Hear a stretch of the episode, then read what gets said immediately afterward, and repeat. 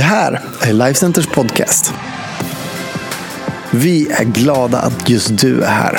Allt du behöver veta om oss och vad som händer i kyrkan det hittar du på Lifecenter.se och våra sociala medier. Här kommer veckans predikan. Tack så mycket, tack så mycket. Kan vi ge Melinda en applåd också? Man är inte så van att se henne som MC, men det där var ju grymt, eller hur? Hörni, varsågod och sitt. Som sagt, Ebba heter jag. Jag är ungdomspastor i den här kyrkan och jag är så taggad på att få predika idag. Eh, det har varit mycket motstånd den här helgen kan man säga med sjuka barn och ja, grejer som händer. Så jag tror att det här kommer bli en grym gudstjänst och jag är så glad över att få vara här. Eh, I lovsången idag så kände jag bara så starkt att det finns flera här inne som när vi bad och ni såg att någon tackade för, bibel, eller för eh, bönesvar eh, om frid, att det var någonting som hände i er. Eh, frid, jag vill bara kanske hälsa till någon att frid får vi inte när livet är perfekt eller när alla omständigheter har löst sig. I Bibeln så ser vi gång på gång hur människor får frid, kanske när de sitter i fängelse eller när de är förföljda. Frid får vi hos Jesus och du kan gå till Jesus frimodigt och be Jesus ge mig frid. Vi får det genom hans helige ande som vi får ta emot när vi har tagit emot Jesus. Så det kände jag bara att jag vill säga till någon idag. Men idag så har vi ett nytt tema som kommer bli grymt som vi kallar för From nothing into something. Alltså från ingenting till någonting. Är det någon mer som såg dokumentären om eh, Salong salongbetong för några år sedan?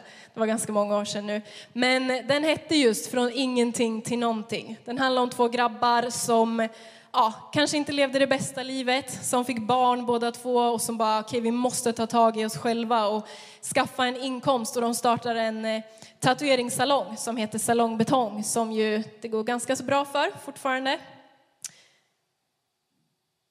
Och jag älskar det här temat, för jag tror att det här är någonting som Gud så ofta vill göra i vårt liv. Att han vill ta ingenting och skapa någonting. Idag så vill jag berätta om Gideon. Är det någon som har läst i Bibeln om Gideon? De som är uppvuxna nere i Kids här i vår kyrka har säkert hört talas om Gideon och det man tänker på är de här bomullstussarna. Man kommer inte ihåg så mycket annat men man kommer ihåg att det var någonting med torra och blöta bomullstussar. Gideon hittar vi i Gamla Testamentet, i Domarboken. Och som vanligt i Gamla Testamentet så handlar det om Israels folk, som var Guds folk, som är Guds folk. Eh, och vi får läsa om hur det går för dem, hur Gud tar dem genom svårigheter, hur Gud beskyddar dem. Och Domarboken utspelar sig i en tid där de inte hade kungar, utan de hade olika domare som eh, fungerade som typ en hövding, som ledare, som hjälpte folket genom konflikter, genom krig. Ehm, och storyn om Gideon är ganska lång, så jag kommer inte läsa hela idag. Men ni kan läsa Domarboken kapitel 6-8 när ni kommer hem, får ni läxa av mig. Så jag kommer läsa lite och sammanfatta lite. Alla lärare bara amen. Så där vi hoppar in så har Israels folk, de har vänt sig bort ifrån Gud och därför så har han låtit ett annat folk som kallas för midjaniterna terrorisera Israel i sju år. De har förstört deras egendom, deras boskap. Midjaniterna var många, de hade sjukt stor armé. Och Israel ropar till Gud, som alltid. De säger Gud, du måste rädda oss. Gud griper in, han bestämmer att Gideon ska föra de fattiga, oroliga israeliterna till seger. Så vi läser vad som händer i Domarboken kapitel 6, vers 11 till 16. Så står det så här. Men en dag kom Herrens ängel och satte sig under terebinten, det är många svåra ord, ni får slå upp dem när ni kommer hem, men bara häng med. Vid terebinten, vid offra på den mark som tillhörde Aviesriten Joash. Där höll Joash son Gideon på att tröska vete i vinpressen som gav honom skydd för midjaniterna. Herrens ängel visade sig då för honom och sa, du tappre soldat, Herren är med dig. Herre, om Herren verkligen är med oss, varför har då allt det här hänt, svarar Gideon. Och hur är det då med alla under som våra förfäder har talat med oss om, som när Gud förde dem ut ur Egypten? Nej, nu har Herren lämnat oss och han låter midjaniterna göra slut på oss. Då vände sig Herren till honom och sa, jag ska göra dig stark. Gå och rädda Israel undan midjaniternas våld. Det är jag som sänder dig. Men Herre, hur ska jag kunna rädda Israel, svarar Gideon. Min släkt är den oansenligaste i hela Manasses stam och jag själv är den i familjen man sist skulle tänka på för ett sådant uppdrag. Men jag ska vara med dig, svarar Herren. Du kommer besegra midjaniterna som om de vore en enda man. Så vad hände sen? Nu sammanfattar jag lite. Gideon, han tar motvilligt på sig rollen som ledare. Han bad Gud om tecken gång på gång på gång och det är där bomullstussarna kommer in. Först så får den här ängel framkalla eld för att grilla ett offerdjur som Gideon hämtar. Sen så lägger Gideon ut en bomullstuss ute två nätter i rad och han säger första natten att bomullen ska vara våt och marken ska vara torr. Då kommer jag lita på att du är med mig Gud. Andra natten säger han okej okay, bomullen ska vara torr marken ska vara våt. Så han verkar ha haft lite trust issues, men Gud har jättemycket tålamod. Gud möter honom gång på gång och visar du kan lita på mig, det är jag som har sänt dig. Så vi spolar fram lite i tiden och det har blivit dags att möta midjaniterna. Gideon, han står som ledare för en israelitisk armé på 32 000 krigare. Det är en ganska så bra armé. Han börjar kanske känna att ja, men vi faktiskt kanske har en chans att ta det här. Men så kommer nya order från Gud. Han säger, vet du vad Gideon, alla som är rädda ska gå hem. Och det är så här, vem är inte rädd när man ska ut och kriga? Gud säger att jag vill inte att ni ska kunna ge äran för segern till någon annan förutom mig. Så ni ska inte ha en så här stark armé. Så Gideon säger okej okay guys, alla som är rädda ni kan gå hem. Och 22 000 soldater gittar hem. Som ledare så tänker jag att det här måste ha varit sjukt pressat för Gideon. Är det någon som någon gång har gjort ett grupparbete i skolan där liksom halva gruppen går hem tidigt och tänker att ni andra löser det här? Den känslan gånger tusen. Men då talade Gud igen. Han säger folket är fortfarande för många och då var de bara 10 000 kvar. Så Gud säger till Gideon, ta hären till älven för att dricka och de som bestämmer sig för att lapa vattnet, alltså med tungan, Eh, de ska få stanna och de andra som tar vatten med handen ska skickas hem. Så det här är liksom, det är 100% slump. Gud är ju lite rolig. Och när dammet hade lagt sig så stod Gideon kvar med 300 män. Så det var alltså bara 300 personer som valde att dricka med tungan. Så tänker Gideons rädsla när Gud säger nu är det dags, nu ska ni ge er av mot midjaniternas läger. Men återigen så uppmanar Gud Gideon att fortsätta och han säger till Gideon, vet du vad, om du vill ha lite tro så kan du gå till deras läger och spionera. Gideon gör det och han får höra hur de faktiskt är rädda för israeliterna. Han får höra hur några pratar och någon säger att jag har drömt det här och det här och någon annan säger wow, men det måste ju betyda att, eh, Gideon, att Gud har sagt till Gideon att han ska vinna över oss. Och Gideon får lite mer tro eh, med sina 300 män beväpnade med ingenting annat än signalhorn och facklor som de hade gömt i tomma krukor. Så går de till lägret. När signalen göd så slår de sönder krukorna så att facklorna blir synliga och de blåser i hornen och de ropar Herrens och Gideons svärd. Så att de kommer liksom inte ens med vapen. Men midjaniterna, de blir så överraskade och rädda och de tror att de blir överfallna av en jättestor här. Så de får panik, de börjar slåss mot varandra, de börjar fly. Så deras mäktiga styrka har blivit besegrade av 300 män som Gud ledde genom Gideon. Okej, okay, där var storyn. Ja, jag går ner, tack för idag. Nej, men, vi ber för den här predikan. Jesus, jag tackar dig för att vi får lära oss så mycket från Bibeln, Herre. Och jag ber dig att idag så ska du verkligen lysa på historien om Gideon. Att vi ska få connecta med Gideon trots att det var så sjukt många år sedan det här hände. Eh, och att vi ska få tro för våran situation och för våran värld tack vare vad du gjorde genom Gideon. I Jesu namn, Amen. Så jag har tre snabba punkter med grejer som jag drar ifrån historien med Gideon. Eh, rakt in i mitt liv och förhoppningsvis också in i ditt liv. Är ni redo? Punkt nummer ett, Gud vill göra någonting av ingenting. Gideon var inte perfekt. Han var feg. Han ville ha bevis efter bevis efter bevis på att han kunde lita på Gud. Och fortsätter man läsa så är det inte så jättekul för att efter de har vunnit den här segern så gör Gideon ganska så mycket misstag. Han är inte den bästa ledaren. Han typ råkar bygga en avgud som folket börjar be till istället för Gud. Och han är inte den bästa ledaren, men det är inte det den här historien handlar om. Den här historien handlar om att precis som du och jag så har alla vi läser om i Bibeln begått misstag, förutom Jesus då. Men det handlar om att Gud väljer att visa vem han är genom den här operfekta ledaren. Han ger honom sämre och sämre förutsättningar och när vi läser det här än idag så kan vi inte göra någonting annat än att ge Gud äran för det som hände, eller hur? Vi alla fattar att Gideon med 300 pers, de hade ingen chans. Men med Gud är allting möjligt. Efter att Gideon hade hjälpt till att rädda Israel så ville många att han skulle bli kung. De bara, Gideon, vi kan inte tänka oss någon bättre än du, kan du snälla bli kung för oss? Och han säger nej, ni ska ge äran till Gud. Men tror ni att någon hade kunnat säga det till honom i början? När han satt där hemma och chillade och hade dåligt självförtroende och gömde sig för midjaniterna. Hade någon då gått till honom och bara, kan du bli kung? Vi ser så mycket potential i dig. Det hade man ju bara skrattat åt. Och det här är någonting som jag älskar hos Gud. Att Gud verkar älska the underdog.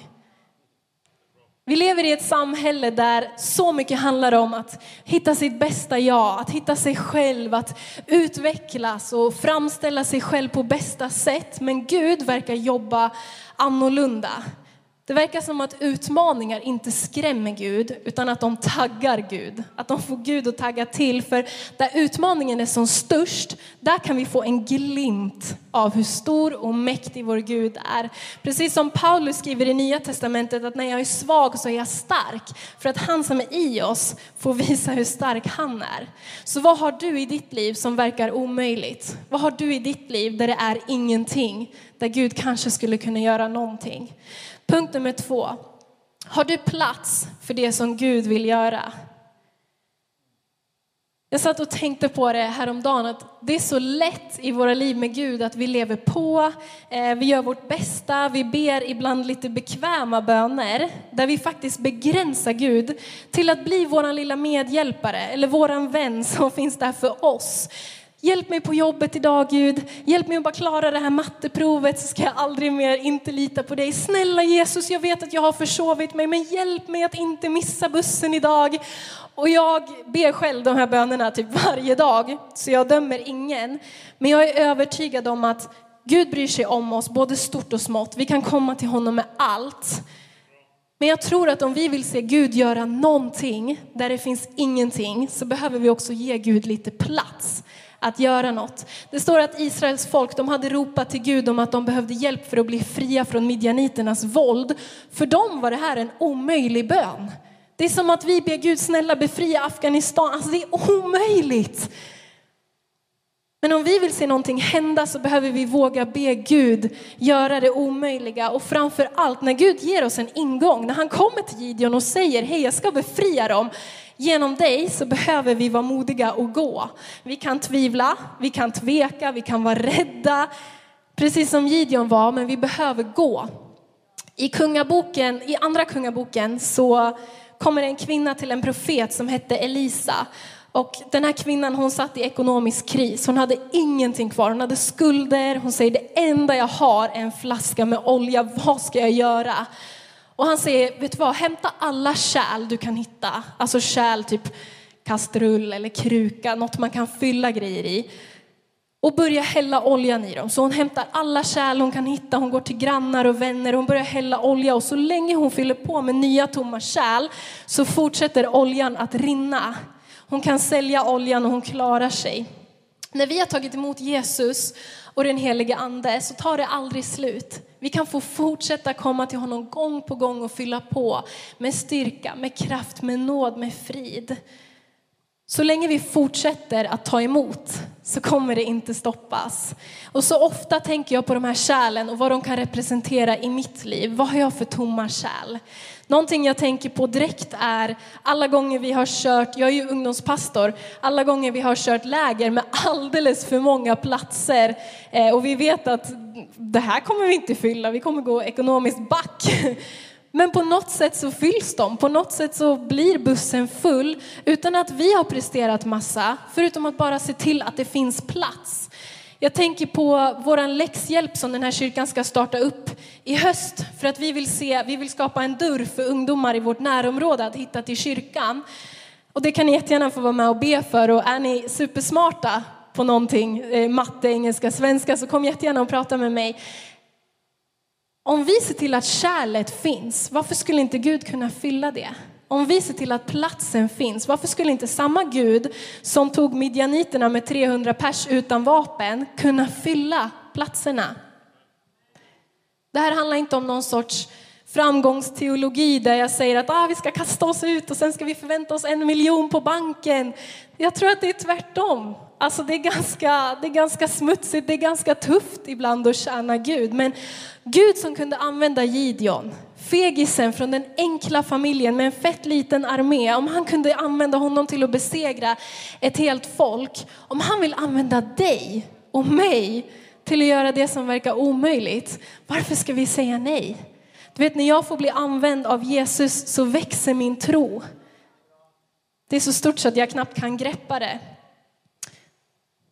Tänk att vi kan få gå från att be böner, där bönesvaren främst bygger mig och gynnar mitt liv, till att få be böner och göra plats för Gud och göra det omöjliga i våra liv, i våra städer, på våra jobb, i våra skolor. Och det omöjliga, det kan vara svårt ibland att koppla med Bibeln för att deras verklighet är så långt från våran. Men det omöjliga för de allra flesta av oss är ju inte att vi ska leda en armé. Någon kanske, inte jag i alla fall. Men vad är det omöjliga i ditt liv? Kanske är det att du ska börja be för den där vännen som du så ofta har tänkt på att Jesus skulle behöva möta, men du kanske har tappat helt tro på att det någonsin kommer hända. Kanske du ska börja be för den och bjuda hem den till din soffa, ta fram lite fika, kanske starta en connect-grupp, se till att skapa en plats där konversationer faktiskt kan ske. Kanske du ska börja be Gud att använda dig mer i din vardag och Ibland lämna bilen hemma, kanske börja gå eller åka buss till jobbet, stanna någonstans och köpa en kaffe så att du faktiskt exponeras för lite nya människor i din vardag. För mig har det varit en jättestor nyckel. Kanske ska du be för nästa generation där så mycket verkar hopplöst. Och vara med på vår läxhjälp. Eller och erbjuda grannen att kanske någon gång i månaden vara barnvakt till grannens barn och börja bygga relationer med någon ifrån nästa generation. De är inte så hopplösa som man kan tro. Alla ungdomar säger amen. Vad kan hända i din omgivning, men framförallt i ditt hjärta, om Gud får börja göra någonting där det ser ut att vara hopplöst? Min sista punkt, bandet kan börja göra sig redo snart, kallar jag för du är kallad från ingenting till någonting. Om du är som jag så vet du vad jag menar när jag säger duktig flicka-syndromet. Jag får kämpa varje dag mot känslan av att jag vill visa alla hur duktig jag är, visa hur mycket jag klarar i egen kraft och se till att alla är nöjda och lyckliga och vara den bästa vännen och den bästa frugan och bästa ledaren och tjofaderittan. Men jag tror vissa av oss är helt enkelt lagda så och det är kanske någonting vi kommer behöva kämpa med hela livet. Och då är det så skönt att läsa om Gideon. För att ingenting av hans seger hade att göra med hans duktighet, eller hur? Tvärtom. Allting hängde på Gud i honom. I första Petrusbrevet kapitel 2, vers 9 så står det om vad som händer i oss när vi får ta emot Jesus i våra liv. Och där står det så här. Men ni är ett utvalt släkte, ett kungligt prästerskap, ett heligt folk, Guds eget folk som ska förkunna hans storverk. Han har ju kallat er från mörker till ljus. Ni som inte förut var ett folk får nu vara Guds eget folk. Ni som inte tidigare fick någon barmhärtighet har nu funnit barmhärtighet. Och det står ännu tydligare i en version som kallas för the message, som är på engelska, som är lite friare översatt. Där står det så här. But you are the ones chosen by God, chosen for the high calling of priestly work, chosen to be a holy people, God's instruments to do his work and speak out for him, to tell others of the night and day difference he made for you. From nothing to something, from rejected to accepted. Visst är? Vi behöver inte komma till Gud och säga, titta på mig, jag jobbar och kämpar så att du kan göra någonting där det inte finns någonting. Utan vi kan säga, Gud, gör det i mig och gör det sen genom mig. Inte för att jag har presterat fram det, utan för att du bor i mig. Vi behöver förstå att om Gud kan ta vilken situation som helst och turn nothing into something så kan han göra det i oss. Han har kallat oss från mörker till ljus. Han har kallat oss från att inte ha varit ett folk till att få vara i samma folk som Gud räddade från midjaniterna. Jag tror att det sitter många Gideon här inne. Du som kanske känner dig liten, du som säger hej jag kommer från den enklaste släkten, jag är den med minst ledaregenskaper, minst potential och jag är själv en av dem. Men jag vet att vår Gud som älskar the underdog aldrig ger upp på oss. Och jag tror att om du vågar, om du säger hej okej okay, jag kanske är lite av en Gideon, om du vågar alldeles snart i lovsången be en enkel bön till Gud så kan vad som helst hända i ditt liv. Du kan få citera Gideon om du vill. Du kan, jag så ofta ber Gud, du, du vet ju, men snälla gör någonting. Du kan säga, hej jag är inte mycket för världen, men använd mig där du vill skapa någonting som jag inte ser än. Och det finns inga gränser för vad Jesus kan göra i dig. Om det finns någon här inne som inte känner Jesus, som vi har pratat mycket om idag, så vill jag presentera honom för dig nu. Det finns inget köptvång, det finns ingen press, men så många av oss här inne har fått uppleva hur vi har gått från ingenting till någonting, från mörker till ljus, tack vare Jesus som har blivit våran vän. Precis som det såg omöjligt ut för Gideon att besegra den här armén med 300 pers, och lite lerkrukor så var det omöjligt för oss att komma till Gud. För Gud är 100% god och vi är inte det. Det är bara att kolla på omvärlden om du blir kränkt. Omvärlden ser inte superbra ut och det är mycket tack vare oss människor. Gud skapade oss med fri vilja och han vill ingenting hellre än att vi ska välja att komma till honom. Han längtar efter oss men det är upp till oss. Så Gud sände sin son Jesus till jorden för att ta straffet som vi egentligen borde fått för det som vi har ställt till med. Men tack vare det så kan vi få komma till honom som vi är. Han dog på ett kors, han besegrade döden efter tre dagar. Han dog inte dömande och pekande på oss utan han dog med öppen famn för att vi får komma till honom. Vi får nåd för våra brister, vi får hjälp att leva livet som Gud har tänkt. Och att ta emot Jesus i sitt hjärta är att aldrig mer vara ensam. Varken här i livet eller när livet här på jorden är slut. Oavsett vad som händer så vet jag att Gud tar hand om mig. Gud har min rygg. Om du skulle vilja ha Jesus, ta emot Jesus i ditt hjärta idag, be om förlåtelse för dina synder, för dina brister och göra honom till Herre i ditt liv så skulle jag vilja att du sträcker din hand. Vi kan blunda här inne för att göra det lite enklare. Men om du säger okej okay, Jesus, om du finns så vill jag testa och lära känna dig. Kom in i mitt hjärta så vinka till mig lite så ska jag be tillsammans med dig. Du kan göra det nu.